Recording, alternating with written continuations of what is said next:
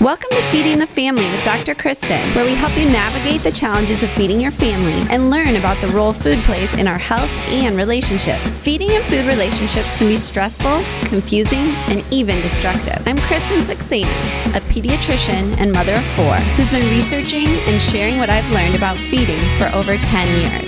In this podcast, I'll share my experience and expertise to help our kids and ourselves with everyday survival tips for real parents. This podcast is about progress, not perfection. So let's get started.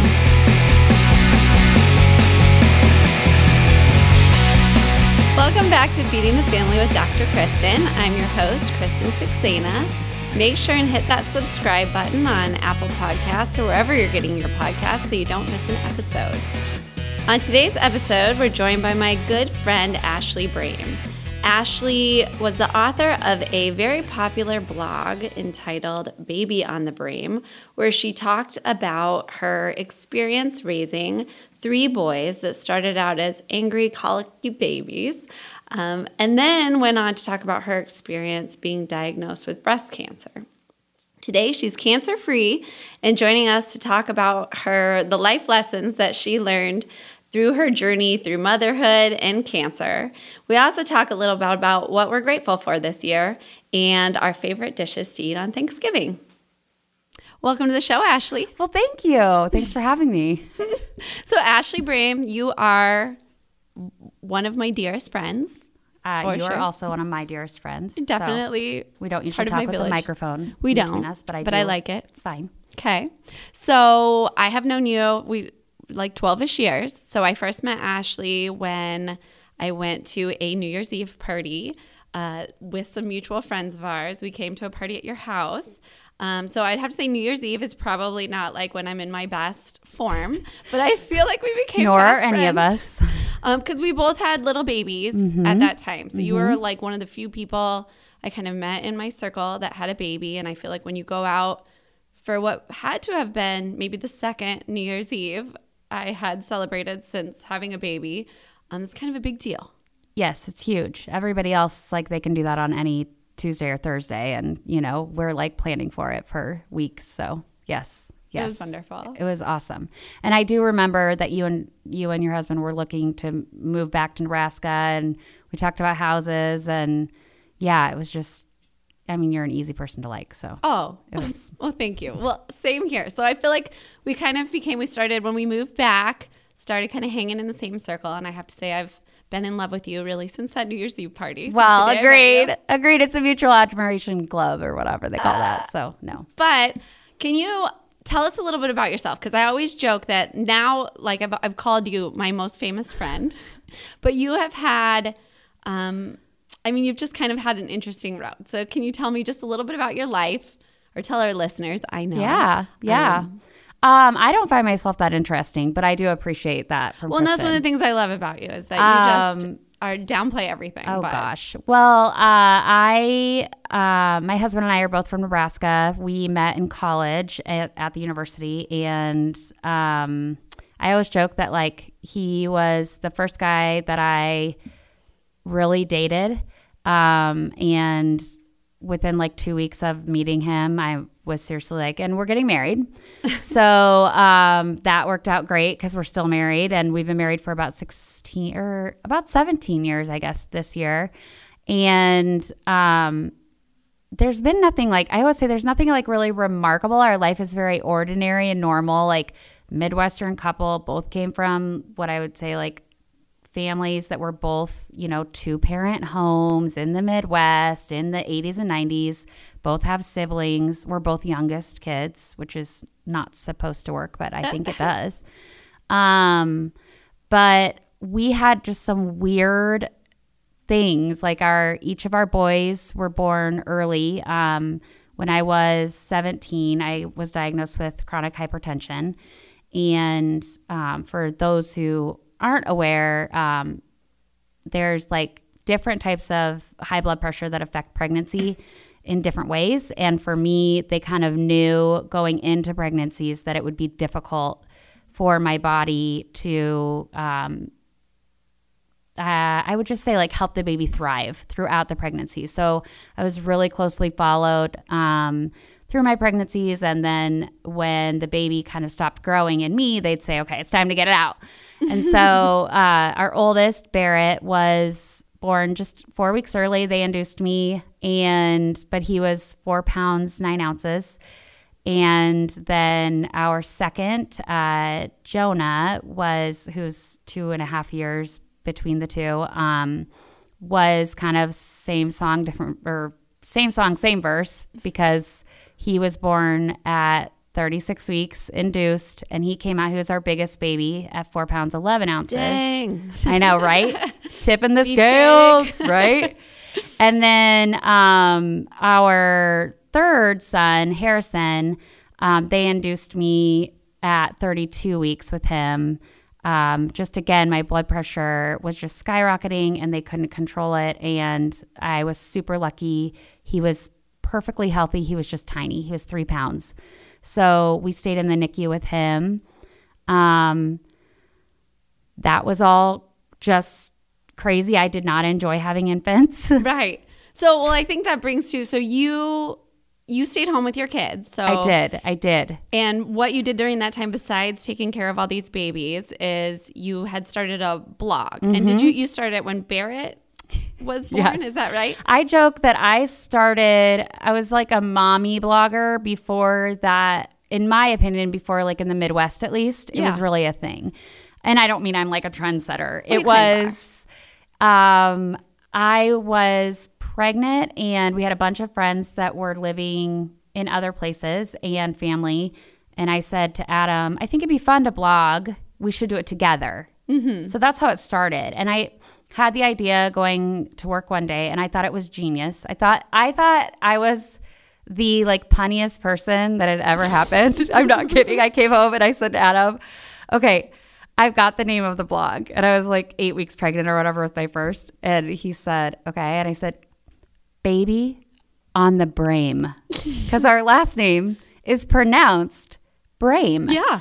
But if you look at our last name, Brem. Brem. Yeah. It's B R E H M. Everybody says Brem. Like, you know, like, and I say it's like the Canada A, you know, E H A. Brem. I'm like, Brem. And uh, yeah, but then, so everybody, so I started this blog and it was on, on Blogger. So at the Yeah. time it was just like whatever dot blogspot.com, you know, and um, when I started it, even my my parents and Adam's parents would say like, "Well, the next time that you write one of those things, why don't you send us where to go to find that?" And I'm like, "No, it's like all on one, you know, like place. It's like the actual web address. I mean, trying to explain it Well, to we people. were all just getting used to the internet. so- Right, but it's just so funny because that was just that was 2008. So the mm-hmm. fact that it's that that everything has changed that much. I mean, I guess that makes it sound like I'm one of those old people that's like, "Oh, 10 years ago is 1990." But, Right. you know, Totally. but yeah, so I started blogging and um then I just kind of kept blogging all through Well, it. it kind of, I mean, it took off, and we can talk about later when it probably really took off. But it, it was pretty popular, I would say, even Yeah. early in its in its stages. But like I remember like reading your blogs way back in the day. It's like like you said, we had we had kids around the same Mm-hmm. time, and you were my good friend, so I just loved it. And I just always loved how real about things Hmm. you were. And like you said, you had these little babies, and that was not like your favorite stage of child rearing. Um, and so I feel like I, I mean, everyone has their I feel. I, I like finally I think I'm over the guilt of that, but like for a while being around people who love the infant stage, I did feel really bad because I'd be like, oh, the little aliens, the devils, like you know, and I feel bad about that, but well, I don't think, I mean, you shouldn't. I, for right, sure, I don't anymore. I've, I'm I'm okay with it. You had small, colicky babies. Yes. Right? yes, Or what did you say? Little angry, angry babies. Little angry babies. Yeah, And I feel like that was also one of the times like I was a pediatrician at the time. So I would I would take care of parents that had colicky babies, but I don't think I ever understood like what an evening with a colicky baby was until you guys brought what maybe it was Jonah Yeah, over, over- time. And I remember like thinking, yeah, of course, you know, like in the evening, babies get fussy, and I mm-hmm. knew, you know, I didn't really have colicky babies, but I was like, oh yeah, that's Everybody has, like, the. I witching hour that's- yeah, the little right? witching hour, and they're like just grumpy for no reason, and you're like, oh, that's so hard. And then Mm-hmm. you guys brought Jonah over, and I was like, Jesus Christ. I was like, oh my God. And you guys are just smiling, like going on with life. And we were like, oh my God. Like, I, so you really No. contributed to my education because I was like, oh, yeah, I see why people lose it. That's okay. And it should be told that I'm mildly obsessed with your podcast, obviously. Like, uh, I mean, you know that I text you like in the middle of listening to an episode and I'm like, oh my gosh, I love this quote. I love this quote. But there was the very first episode, and you said the best thing. You said, you know, before becoming a pediatrician, I thought I knew there was, I I thought I knew everything there was to know about babies. And then I had babies and I realized I didn't know anything, basically. That's Oh, what you said. And I remember hearing that from you. And again, I already think you're brilliant, but I was just like, yes. I mean, don't we all have that moment as Totally. parents um, or whatever uh, role we're playing in a kid's life? Maybe not a parent, maybe it's a grandparent or an aunt or an uncle or a, I don't know, a friend, a neighbor, where you see somebody else's child and then you realize, oh, wait, wait, wait, wait. Every kid is different. Right? Oh, okay. So like that's wild. But I Oh, mean, yeah. we're all different. Well, I think that's just it. Like you have to. It's so hard if you don't live in it or have like the Yes. firsthand experience. And we all go into parenthood with these preconceived notions about how it will be, how our children will be, how we will be. And at least for me, none of that really has played out as I thought it would for for good and bad. Like yes. better and worse for sure. But I th- just think you can't. You can never know until you know. Well, and I always what I appreciated about when, you know, having a friend who was a pediatrician and had seen babies, um, I appreciated seeing too how laid back you were with your kids. So that also kind of helped me because I think sometimes as a new mom, like for my kids, I was doing this whole MSPI diet. Like, Yeah. so not, I feel like sometimes people say this is a Midwestern thing. Would you I agree with that? Well, obviously, I only ever lived and like Oh, true. doctored in the Midwest, but I had heard the same thing too. And I do think it's something that uh, is overdiagnosed because Yes. I think, and I, you know, I think especially back when our kids were little, it was it was kind of like, oh, your baby's fussy or poops a lot or pretty much anything. It Right. would be like, oh, well, let's let's try this exclusion diet. Right. And so new. So my oldest actually ended up having just a milk protein intolerance. Oh. Um, it and I only found out about it. I remember taking him to his first pediatrician appointment, and we'd had no problems. Or it wasn't his first; it was probably his two month checkup. I don't remember exactly, but we're in the doctor's office. I'm waiting for the doctor. Of course, he takes a giant poop because that's what happens while you're like. And I also remember I have to. I just have to tell you this story. It's totally No, I- unrelated. I wanna hear. I remember taking him like I think it was one of his first doctor's appointments. And of course, you know, I was still you're very anxious and I had put all this pressure on myself. I'm a pediatrician, right? Like I should be able to mom like a rock star. But of course, it's a shit show. Yeah, you'd never like had your own human to actually, No, like no. know, and I was just for. like, oh my God. So I remember like uh, the other thing too that you do when you have a first baby is you dress them like, you know, little men and like it's all about the outfits and it's so much fun. My right? third was wearing like we called him Hugh Hefner because all he wore was footy pajamas for the first year of his life, and then after that, like that's all he wants to do is wear pajamas. But the first one's like Yes, bow tie yes. to like everything, right? Yes. To Target.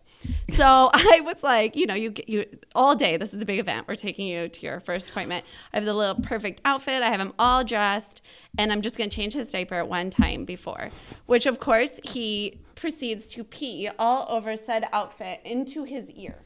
Like he's here, his I actually see his like ear fill with urine, right? And I'm like horrified. We are gonna be late, and of course I have to. Looks like he's got an ear infection. yeah, he's got like an ear fluid. urine, and this adorable outfit I changed him into is just soaked, right? And I'm like, oh my god. So I'm like frantically trying to dry out his ear, and like you know, like I'm the worst mom ever, and we're gonna be late, and this is terrible.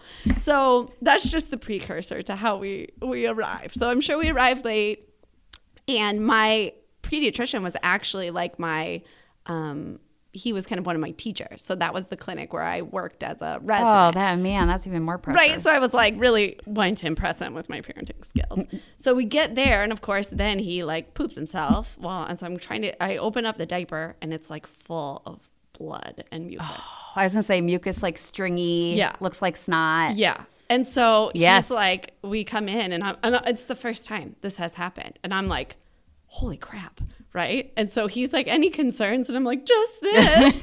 like, that just happened. Right. And this guy is just like, you need to calm down. But so we that's that is usually what I would use as a pretty clear Yes. sign that there's likely something in and I was breastfeeding at the time. And so he was like, okay, this is a pretty good sign that he's got MSPI. And um, so he was going to start me on like Nutramigen or some, you're very familiar with all these, um, kind of an elemental or a hydrolyzed formula. So the other thing about me, I think at the time too, is I was. I was gonna do my own thing, right? So I was like, I don't know about Is that. then that's different from now? We Yeah, think. that's not- No. You never know. Okay, so that's just a personality trait. I do not make a very good patient. We'll just put it that way. I think that's all right. It it is. I mean, I like it again as a friend because you're the doctor, but you're saying like I'm also going to use my own instincts. I yes. So what ended up happening? Well, so I'm a, I'm a resident, first time mom, breastfeeding, and breastfeeding was not ever easy for me, right? So some people I would be in awe of these people with these freezers full of milk, and that's just never been me. But of course, I was still like pushing myself to breastfeed because of mm-hmm, course that was the mm-hmm. right thing as to do. As we are supposed to. So, but then you take your life that you're already struggling, and then you're not allowed to eat anything. Well, and you're a resident, so Yeah. what are like where? What? How many hours are you working? You're I was working feet, like 80 got- hours a week. I mean, it was terrible.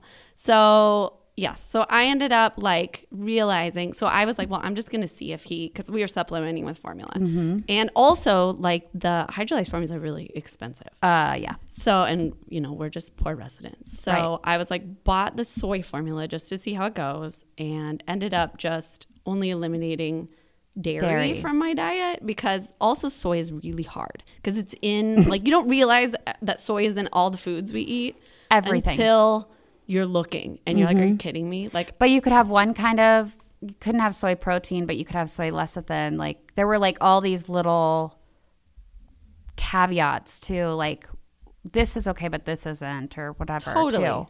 Totally. So, I mean, I guess my point is not necessarily that you shouldn't listen to your doctor because you should, and I'm not suggesting No. Um, but going back to your point, that I think that it it made me again the experience of that made me more sensitive to not just throw out that diagnosis because that becomes a very real Yes. hurdle and challenge for parents. Right, Like, and a lot. uh, similar you you hit the nail on the head the cost of the i think elecare was the one that they had recommended for us um, and so uh, i'll say so because our boys were born at at the size they were not necessarily the gestation but the size um, they our pediatrician was phenomenal and i love her to this day. I mean again we we were in for weight checks twice a week every week for the first i think probably six weeks. We had a scale at home um, to weigh you know between feedings um, things that like again i understand why we had to do it but i also those are all make you obsessed with every pound every ounce, not even a pound. A pound was thrilling. Like every ounce you're trying to, and I was trying to sustain the babies with my breast milk because, um, for in in a good way, my mom is a huge proponent of breastfeeding. She had breastfed all three of us kids in the 80s, which some people say is kind of rare. I don't know. Yeah, I think that was like the day and age of of like formula, like, right? what an awesome. and she option. always says like I wasn't going to breastfeed, but then she did, and she liked it and felt like it was easy. Um, it, I wasn't like breastfed till I was older. It was just the first year or whatever, Sure. and then she she was done. But um, I decided, okay, I'm going to breastfeed the boys. I'm do my best. And but the way that it worked is we would, and I know a lot of moms go through this, so I I almost hate talking about it because I feel like I'm saying, well, mine was so much harder, but it, it wasn't. It was just, this was the devil we knew was I would, um, we needed to feed him every two hours. Um, and if you are, if you've ever had a baby around, you know that feeding every two hours means that you start the feeding from the time that you began the last feeding, not the time you ended the last feeding. Right. So if they feed, um, and again with our first, it was uh, we didn't know really yet that we found out later with our third that the longer that you're feeding a preemie, they can start to lose weight eating because it's so much work for them. Yeah, they burn a lot of calories. Yeah. So like it would be okay, you're definitely going to feed them at least for 20 or 30 minutes. And then after that, you're going to pump. Mm-hmm. And you're going to pump so that way you have milk to supplement them when you need it, but also so that you keep your production up because they're small and they're not eating as much as they need mm-hmm. to. So it'd be do that, then pump for 20 minutes, and then we'd wash all the pump parts. And during the time, and because the baby was refluxy and spitty and everything and crabby, Adam, my husband, would do what we called the nighttime dance or the daytime dance when he was home. I mean, when I had the boys, Adam went back to work, you know, what, five days after we had him. Right. I remember I was like, what the actual hell has happened? You're gonna leave me alone with yeah, this thing? I am like, excuse me. So no, so uh, he ended up um, keeping him upright because we didn't want him to spit. Mm-hmm. so it was like this obsession with everything that had to do with his weight. Mm-hmm. Everything that went into my body, I was terrified about. I had such horrible postpartum anxiety. Um, at the time, I don't think I knew postpartum anxiety was a thing. I had heard of postpartum depression, which I would be happy to have. I, I went into my six week appointment and I said, I think like I need something. I think I'm, there's, I'm not myself. Yeah. And my uh, midwife said, you know, well, here's this like test you can do or whatever. And I did the test and she's like, well, you, I mean, you don't, like, you don't seem to want to not be with your baby. You don't seem to want to hurt your baby. You don't, there was all these Right. things, I guess, that maybe are like the red flags of postpartum depression. And I didn't have those, but I was so terrified to leave him and that I mm. that I wasn't sustaining him right. I was so worried about if I would eat something. I read every label. So the what what they mm-hmm. ended up having me do was take out all dairy, soy, corn, wheat. What was that? Gluten. I mean, and um, I was for a while just eating like turkey and green beans, and I I don't really like either of those things on a daily basis. So, you know, the feeding of the family at that point was literally like whatever I ate was going into him. And that was my first introduction to this is, I can never make fun of another parent who, like, you know, doesn't want their kid to have this or have this because I was obsessed. Well, and I think that that's a huge point because then we wonder why we obsess about food and feeding our kids and all those things later in life when like from day one, especially if Yes. you've been told and and it could very well be very important and true at that Could stage be. of their life, but like at what point do we let go? Like if Yes. you've already entered that mindset and being so aware, then you wonder, you know, why do people get so obsessed with these things? And it's like, well, we were already conditioned from day one. Right. like we haven't been able to cut ties with that way And of we- thinking. we didn't do the reason we did not do formula was primarily because we knew it would be five to seven hundred dollars a month for formula and i was staying home and it was not something we could afford i mean could we have like i've heard of people saying we took out a loan took out a second mortgage or whatever to pay for formula um, i think that's a really unfortunate part of our society is mm-hmm.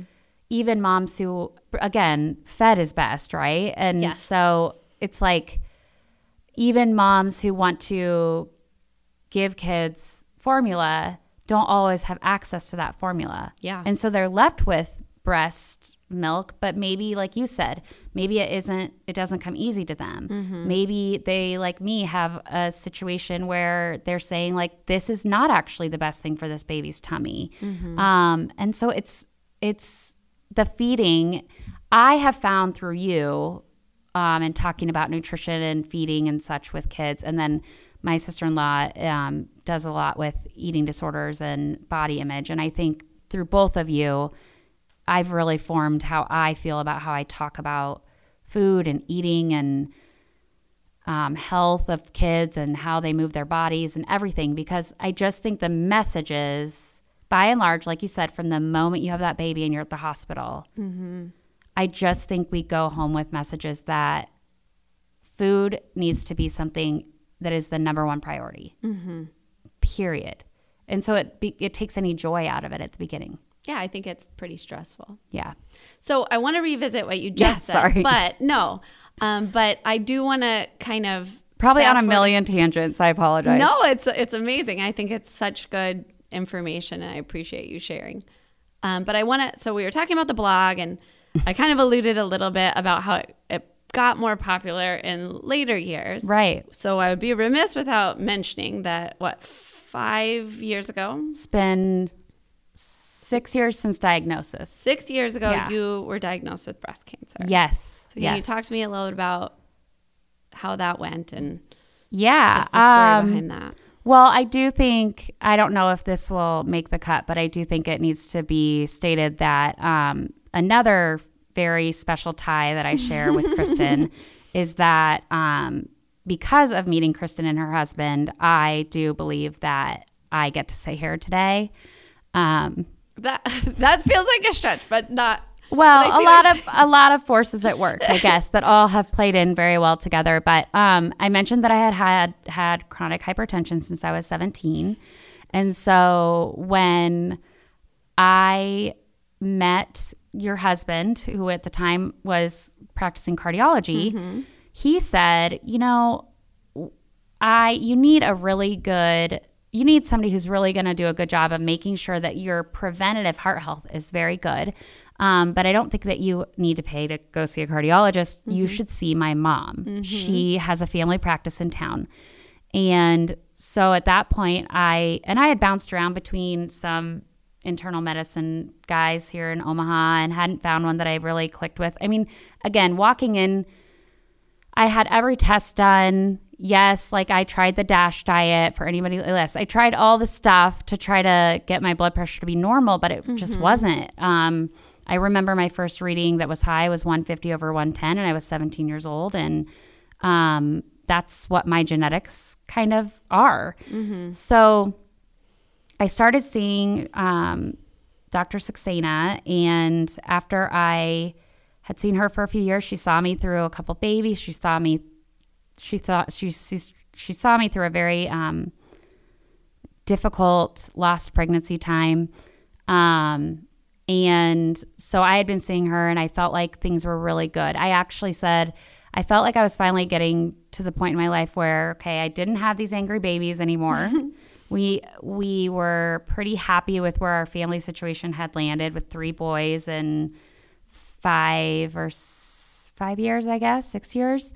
And this doctor, briefly when I lived in Austin, had said to me, like, because of your blood pressure, you should probably try to not be 30 when you're starting to have kids. You should probably think about having your kids when you're in your late 20s at least, uh, maybe early 20s. And so that set into motion that we had the boys. We, we were very blessed to have them when we did. And then I was seeing Dr. Saxena. I went into her um, in s- late August of 2015, and I had my two youngest, uh, Jonah and Harrison, with me. And she, I said, you know, I have getting my blood pressure checked, but also I found this lump in my in my breast, and um, I actually remember, I don't know if you do, we were at your house and I remember you showed that to us. Well, me, I guess Mm-hmm. you didn't like show it to my mm-hmm. husband, mm-hmm. but I don't want to put you out there as mm-hmm. like flashing people at no, I that wouldn't But- be shocking. So, but I remember that too. You were like, here, feel this. Does this feel weird or whatever? And I remember you actually being like, I mean, it does, but it's probably not probably cancer. nothing. You know, I was, but and I did, wasn't just saying that to like reassure you. It was like, well, No. you don't have any family history. You know, you're very young, so don't freak out. Like, go to my mother-in-law and get it Yeah. checked out. But I remember later being like, well, I was wrong. You know, No, but we, I, I remember one of the first things I did too was I texted you and three other moms that are my mom friends, and I said, did anybody have anything um, weird like in their breast after breastfeeding? You know, I had weaned um, in April of that year, and then it was August, and so I just remember thinking like, and I, I can also recall that I thought it was a clogged duct. Well, I thought that too because I was like, oh, I had those. Yeah, I joked that there was probably just cottage cheese left Yeah. in there. Like I like it's probably like curds and whey by this point.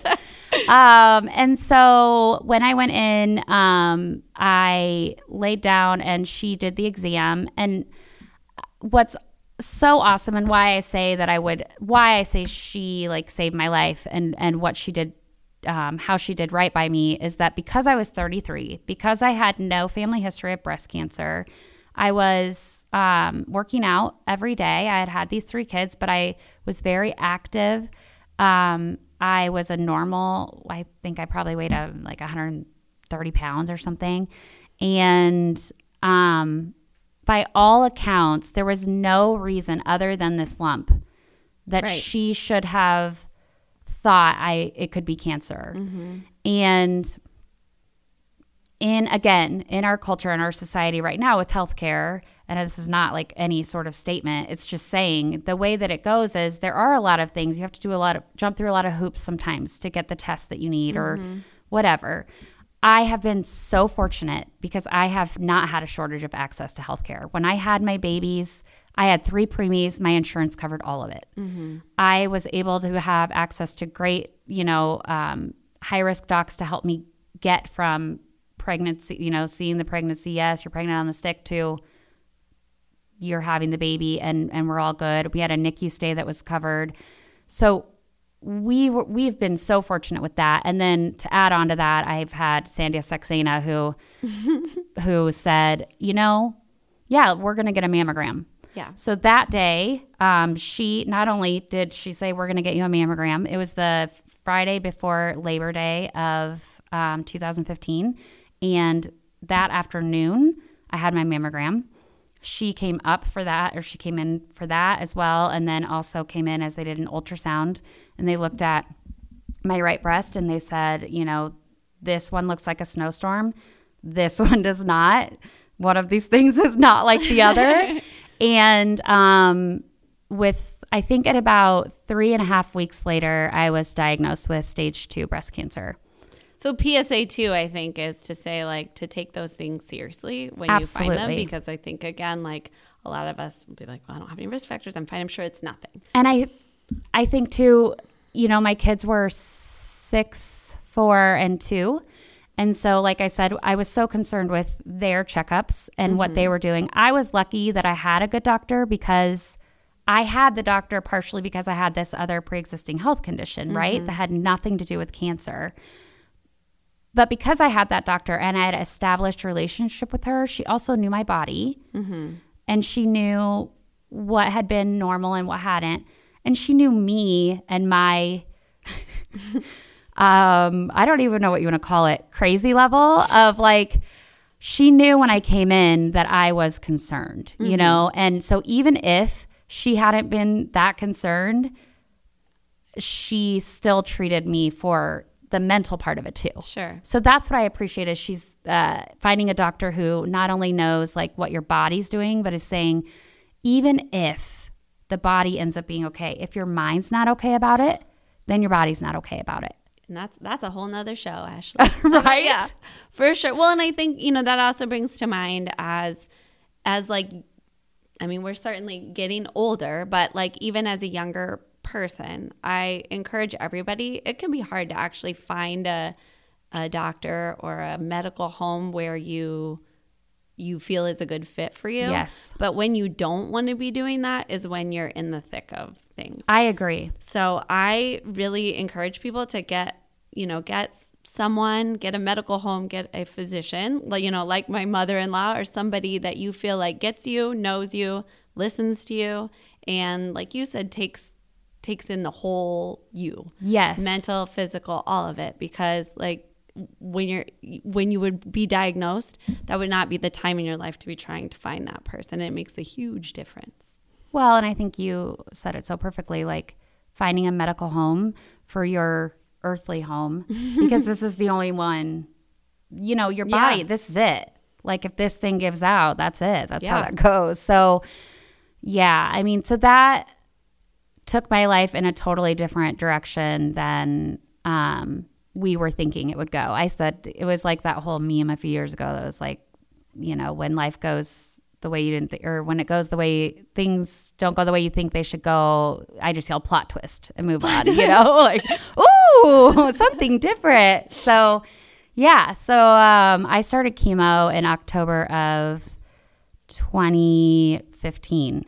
And then um, chemo was interesting. Yeah. Uh, so we did that. Um, and yes, people will sometimes say, so is this like the type of cancer that where you lose your hair? Um, chemo is the thing that makes you lose your hair. So, so yes, yes, Yes, this it was. was. it was It was the that kind type I of treated, cancer. yeah. Uh-huh. Yeah. So, um, yeah, I don't know. The cancer thing was a wild ride, and you're right. I mean, that's kind of when um, I ca- I had kept blogging. I had been blogging all the way from from Barrett's birth and all the way through that. So, um, but I'm so glad I had been um, because it was definitely like a therapy for me.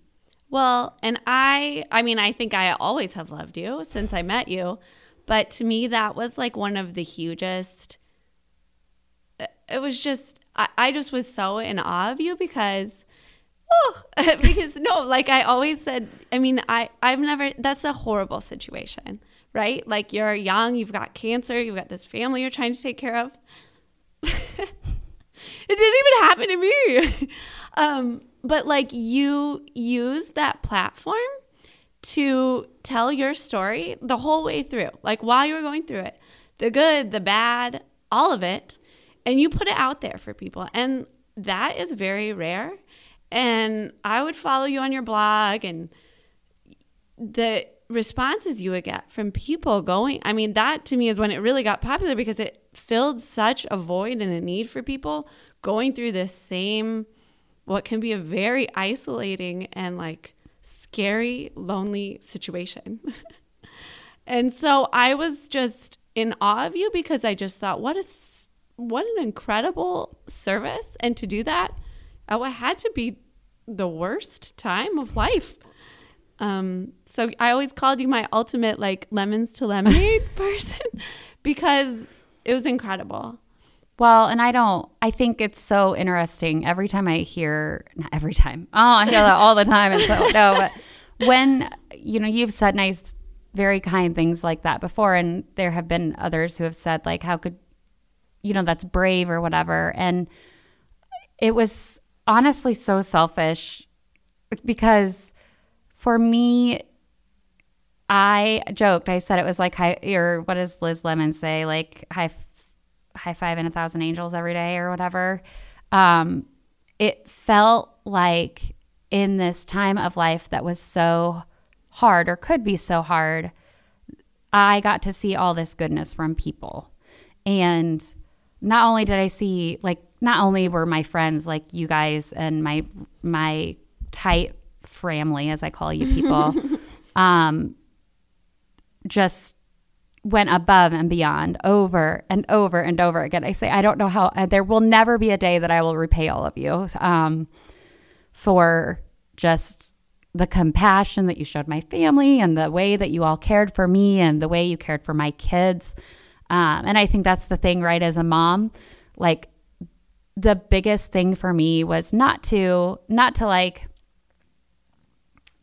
make my kids not see that it's hard, but to make them see that in all of the mess, there's still beauty, you know? And, um, we got to see the real like purity and beauty of the human spirit because everybody was so kind. Like, and that's also, I hate to call it, it's not a gift, and I, I need to not use that word anymore, but for me, it felt like a gift at the time. Had I been 60 and my kids had been in college and I had been I mean if they want to go to college or whatever, knock on wood. But um if they had been there and I had been um you know working or or home, that gets a lot less not compassion from people, but people are like, "Oh, Brett, she's got old lady cancer." So, you know what I'm Right. saying? It makes it doesn't rock their world the right. way. Yeah.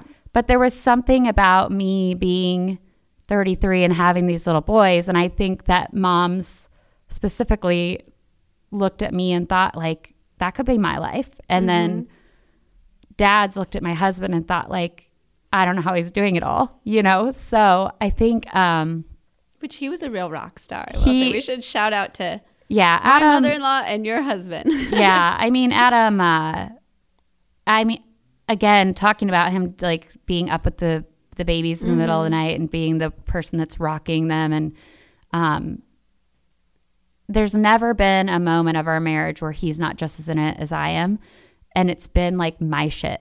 Do you know what I mean? Like I always say, like I'm the one who had the preemies and couldn't. I said like and felt like I couldn't sustain them, right? But he was like right there, and same with with cancer. It's the exact same, and then it's the same in our household. I mean, I was writing a little bit about you know our family or whatever, and I was thinking we have been like meal planners mm-hmm. together since we got married. We have been we figure out like I mean, not like without fault, obviously, or weeks get busy or whatever, but we figure out like, well, what can I do this night or what can you do this night? And I think like that partnership has been huge for all of the things that I've gotten to thrive through, has been partially because I have this great person to do it with and who has never, ever complained and never, I mean, I complain all the fucking time.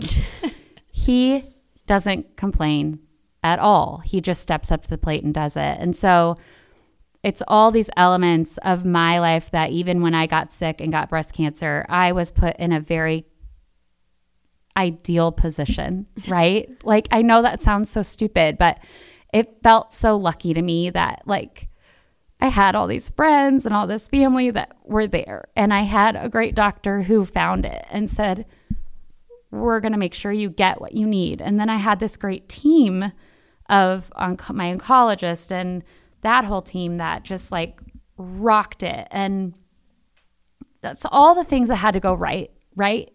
Because if you think about how many things could go wrong every day, especially in the human body, mm-hmm. and the fact that all these things went right and I get to be here, like, I'm sorry I'm crying, but it's just, it's magic. It, it is actually. Sometimes if you think about it, it's amazing that Yeah. any of us survive. at Ah, all. oh, I, I have a whole thing. I, I wrote that wrong. whole thing about like I would have never survived the Oregon Trail. I mean, it's absolutely accurate. Died of dysentery for sure. Right? I mean, I like chronic. I'm like, I would have died in childbirth. I would have died with like all these things where I'm like, I would not have survived. And yet I'm still sitting here. So I think like that just makes me want to celebrate every day and not in like a Pinterest way. That's great too Sure. but more in just like a finding the goodness of all the parts. I will tell you though, finding the goodness when my babies were screaming all the time, I I, I couldn't do that. That was the hardest part. For sure. Well, so a question I have is um, so did having cancer or going through that has that changed the way you feed yourself and or your family? 100%. Um, people, the biggest question I will get is, so do you not eat sugar anymore? Um, do you, are you a vegetarian? Are you vegan? You know, what types of things have you cut out? Um, my physician and my um, oncologist have both said, you are 39 years old. Um, you now are five years post treatment and you have to live your life. You get to live your life. Um, so, because for a while I said, like, I don't know, should I not be like having any alcohol again or anything? And again, my oncologist was like, no, I think you might benefit from a glass of wine, like every once in a while, right? Um, so, the way that I feed myself um, and I would say it goes along with the whole like intuitive eating that um, one of your guests did talk about intuitive eating as well. And I think with my sister in law, I've heard that phrase a lot, and it makes a lot of sense to me. And I now know more like what my body needs in order to have energy, for instance. Um, I know, I think Bill Esch talked about like food being fuel or, or calories being fuel. And I feel that every day. I mean, I'm definitely, um, I've been through a lot of surgeries. And so one of the things they tell you pre surgery and then post surgery is protein is like one of the most important things to getting your body and your skin to heal. And I think women in particular, historically, Yes. not so good at Yes. adequate protein. protein. intake, so And because you think like, oh no, I, I'm doing okay. Like I had a, I had some lunch meat or whatever. It's like figuring out the sources of protein I'm getting. Um, I also feel like I, I joked um, that my mom, I grew up in the 80s and 90s, and my mom like always did made a homemade homemade meals. She worked, and my dad worked, but we ate at home almost every night. I lived in a tiny town. There was like n- not really any fast food. yeah. Um, and, but it was a lot of cream souped casseroles. Yeah. Okay. And uh, there's nothing wrong with which that. Which are delicious. way. Delicious. A cream of something Right? can Always be good. the base of something real good. E- everything good comes with the cream of something soup, right? But um, I would say that I'm very big at this point in my life and with my kids on not necessarily organic foods as much as knowing kind of where my food is coming from. So if it's beef, we mm-hmm. buy a quarter cow from some friends because it makes sense. We know where the meat's coming from. We know kind of not necessarily like again how it was raised or whatever, but mm-hmm. it's local. It's closer to us. If we think about the way that like cavemen had to eat, right? It mm-hmm. was about what they could hunt and gather, not what they could have brought in on a ship. so um, I think that has been one of my big things. Just checking that. I definitely do buy a lot more organic certain like fruits and things if I'm going to be eating them. Like a pear, I love like just a good pear. Yeah. So like anything I'm going to be eating with the peel on or something, I try to buy myself or my kids more organic or you know um, locally sourced. And I think though on the flip side, like I have pizza rolls in my freezer for my kids because the other part that I know is you can, as we kind of discussed earlier, you can stress your body out with not putting the right things in it, but you can also stress your brain out, which then stresses your body out if you're overthinking all of it. And so there are definitely it's it's all about balance and moderation. Yeah. And um, but I think with my kiddos, it's they are all different eaters. Each of them are picky in different ways, and um, so it's also not making a mountain out of a molehill at meals and not like ruining those times where we get to be together as a family. Yeah. Because that's the other thing about a meal for me is really at this point, meals and holidays and everything are about that we're all together. And those times are so limited in terms of like the big scheme of life. And so when we sit down for a meal at the table, which we do almost every night as a family, if, even if for five minutes where we're all overlapping. But when we do that, it's important to me that we are able to like enjoy it, talk about the day, you know, I don't know. We usually sit down, we say what we're thankful for, we do a prayer, and then well, we sing a prayer. So we're those people. And then the kids eat and we talk about it. But it's so much more about the atmosphere of the table than it is exactly what's on it that night. Mm-hmm. Yeah. Well, I mean, we've talked about that multiple times on the show. Yes. And I think that's right on because all, all all the benefits we talk about with family meals have to do with, like you said, that togetherness time, making it a joyful and pleasant experience. Mm-hmm. Even more important than, you know, if we're eating organic pears or Right. Totino's pizza rolls. Right. So I love Right. that. Um, so then, kind of as a adjacent question, you had mentioned, you know, you've been through a lot. You've been through a lot of surgeries. Um, does did this experience, and it's hard. I mean, also you've just grown and Mm-hmm. aged, but does this change the way that you look at your own body? Also, the messaging that you give to your kids about the way that maybe they look at their bodies. I think the first part of it is I try to remind my boys that again the body is miraculous. I mean, look how much you can do to it and it will still be there for you.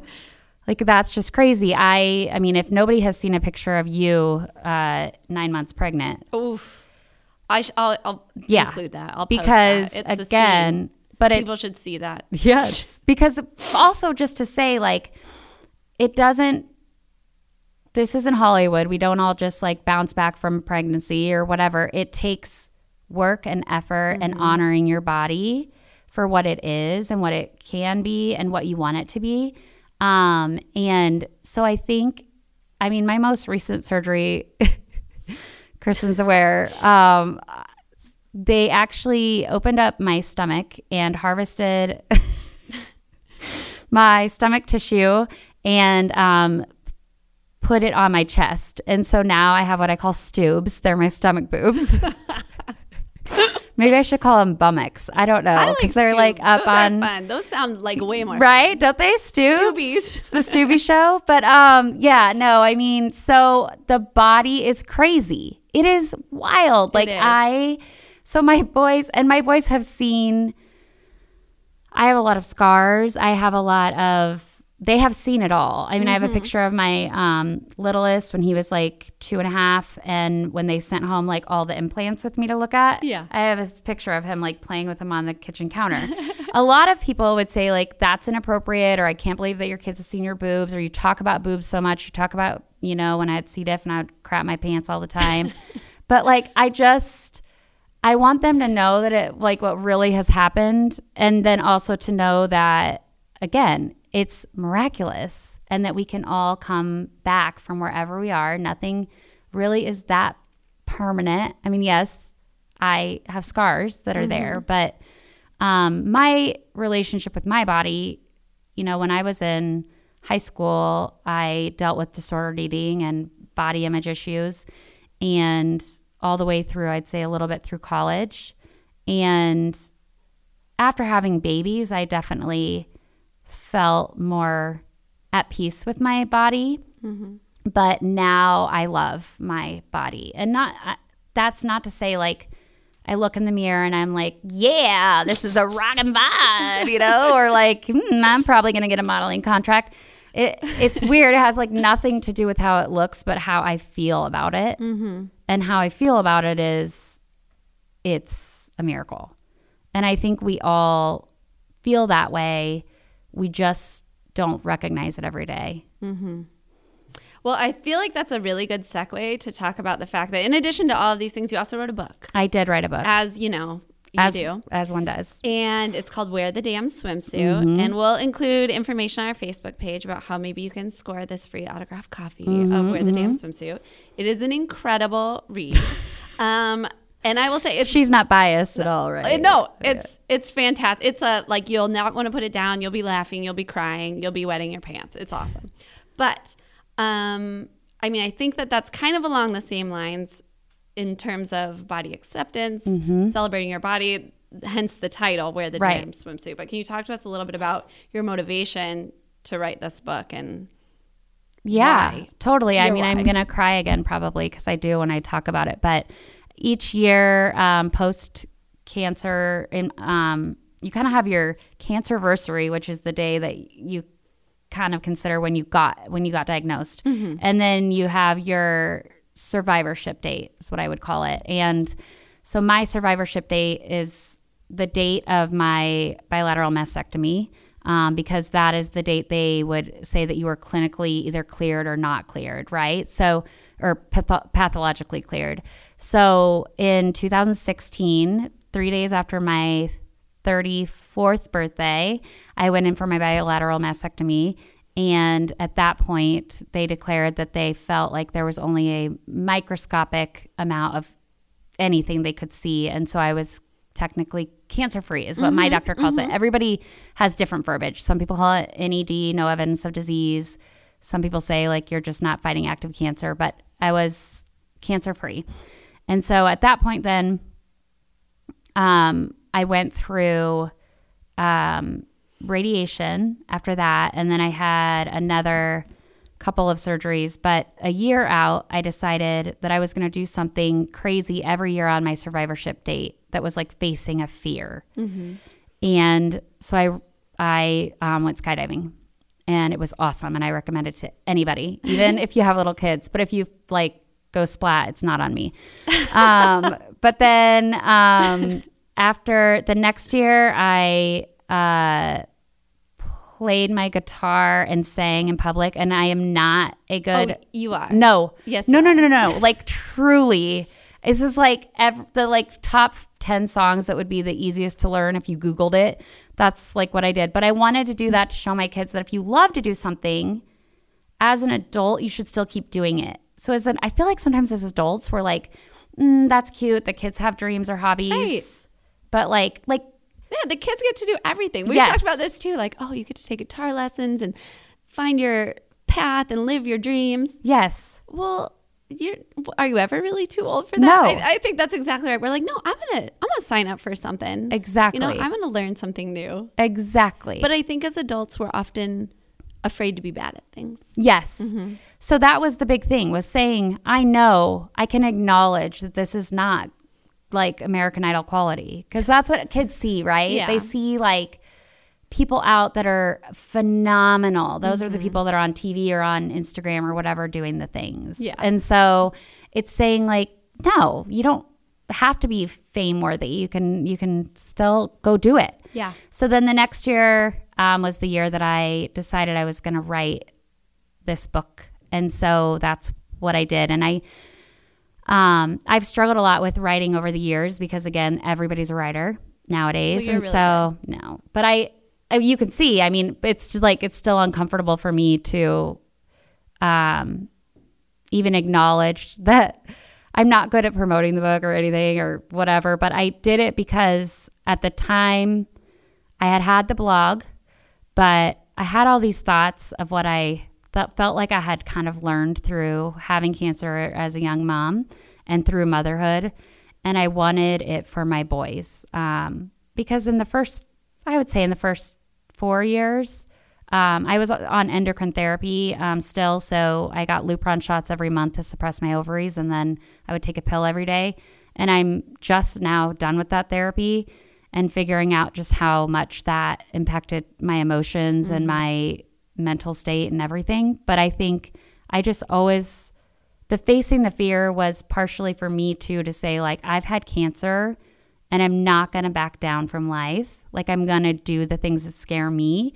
And I want my kids to see that it is scary for me to do these things. It is mm-hmm. terrifying to put your words in a book because you can't It's out there. take it back. Mm-hmm. And people are going to Google review you or whatever. And you have to say, like, I feel I like doing this enough that I'm going to do it. And I want them to always know that, that they can shine their light, whatever that light is. I mean, hopefully it's not like, you know, selling drugs, but like they hey, can if you're really good at it, Right. Like no. that's your thing. But like I want them to know, like doesn't matter what life throws at you as long as you've got a heartbeat, like do the shit, do the Mm. things um and embrace it and wear the damn swimsuit and I had written an article um on my blog about a year and a half or a year out from my um my uh cancerversary and it was this wear the damn swimsuit and it was me talking about how I spent so much of my life hating my thighs and um not wanting to get in the pool or the the lake or wanting to be seen because I was embarrassed and it's like for what? What did I miss out on? I missed out on stuff because I was so worried about what my thighs rubbing together look like to somebody else. Nobody else gives a shit. I'm telling you.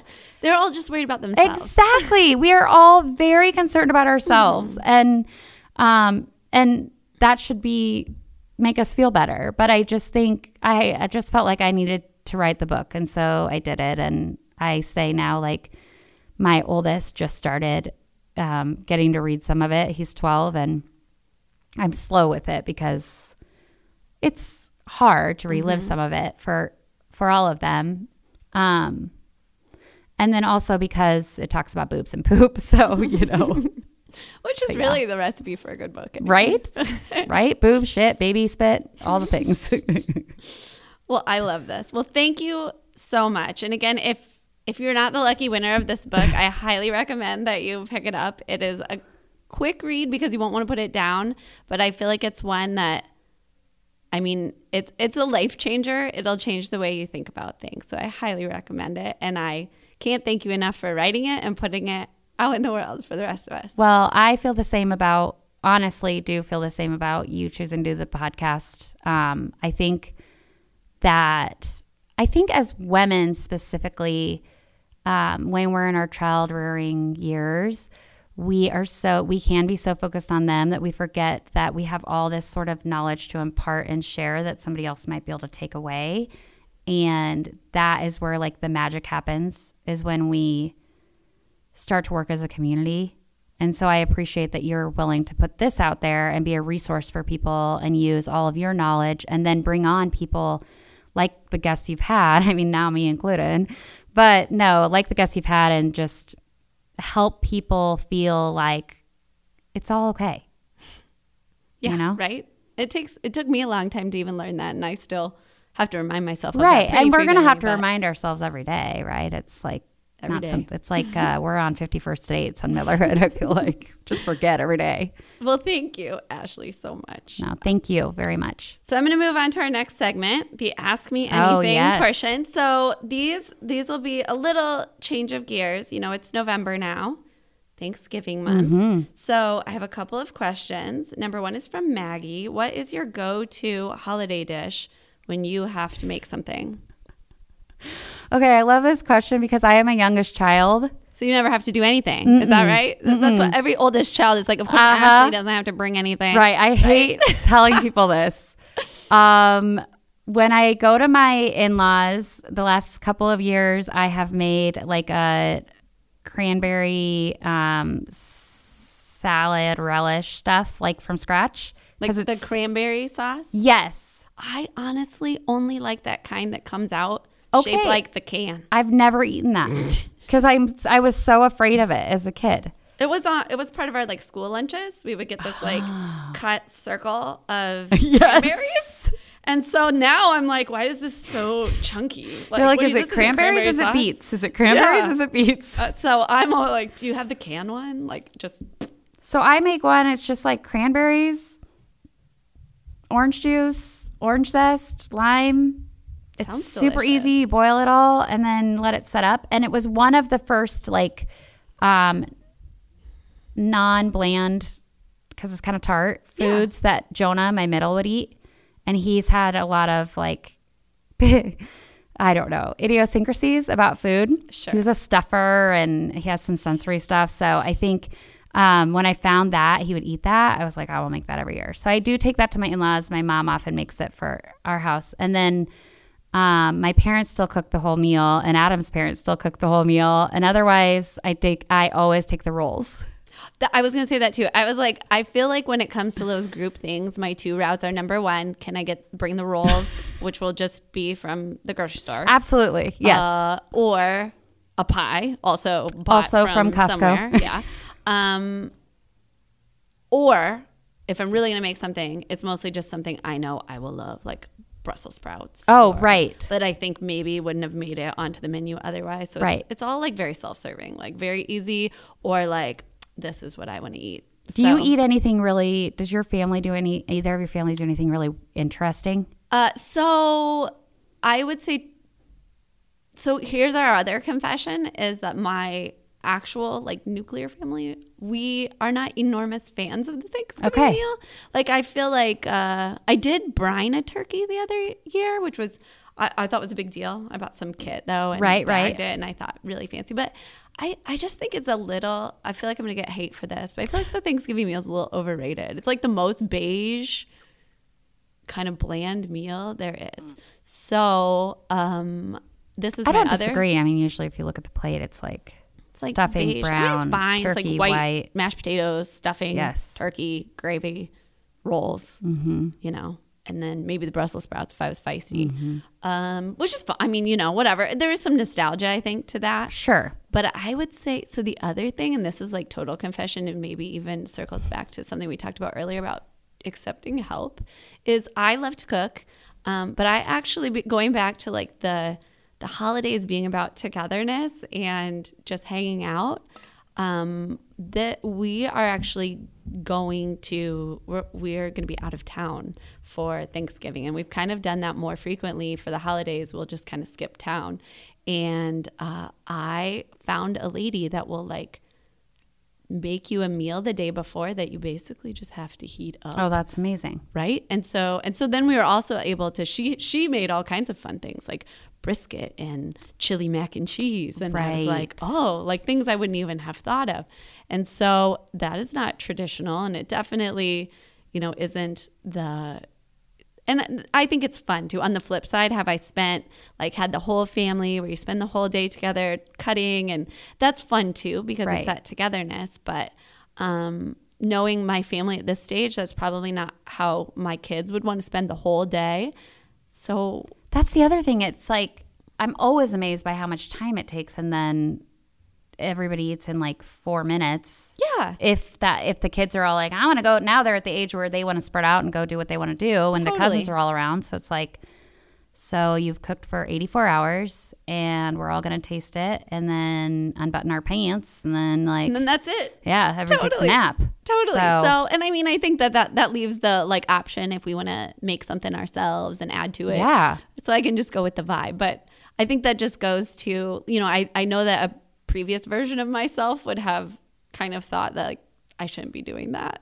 again though like what is what becomes like our thing at our table is what our family does you know like so i think that's that's great we we also want to change our habits over the years so that our kids feel like they want to be there Totally. they want to hang out with us and I just love it because I think, you know, I'm not going to then, uh, it's not going to be a stressful experience for me Right. at all. And I can just spend the day hanging out with my family. yes So, and then the day after do you do we always do chili because if there's like a oh, well, nebraska plays always just do iowa the usually leftovers. so Yeah. no, I mean, Husker I don't have any particular day Okay. after, but Oh yeah, you like have like the sandwich with the moist maker or whatever, like Seinfeld or something. quote, quote that. That's right. All right, second question um, from Sheila. What are you most grateful for this year? Oh my gosh, that is really hard. I would say this year I'm most grateful for we. I would uh, pretty commonly most thankful for my health, um, the health of my family, and that my husband and I both still have. I, I hate saying it that way, but we both still have two sets. Each have our parents Totally. um, and siblings, and you know we're not in the age yet where we're taking care of our parents or or things like that. I think so. Yeah, I health and and access to food. You know, I've I heard recently, not to again, like I hate, I don't want to make this like so it doesn't age well or whatever they say about a, a podcast or something, but I think I heard on the radio that this should be the most expensive Thanksgiving um, ever because Oh, just the rising like cost of food. inflation. Yeah. Yeah. And so just, you know, I'm most thankful that for us that we have access to food and being able to have those meals around the table. But I think you make such a good point about like doing different, not necessarily having to have the turkey and everything because really you just hope that families will be able to gather together. Totally. Well, Like- and that I think you know, never in our lives have we probably been so grateful for just that. right? I mean, the last couple years have taught us to not take that for granted. and I don't think that would have occurred to me ever. Yeah. before. I do say sometimes I feel like cancer was a good like precursor to COVID because I was like, to stay inside. and stay away whatever from my life's already been shut down i've already had the like stop sign and you know you can't go yet but um yeah i think just i'm mostly grateful to get to be here and get to experience it all so I was thinking about that, and this year, I would say, I think it sounds a little strange, but I feel like this year, I, and even as a family, we kind of really, I f- prioritized our mental health.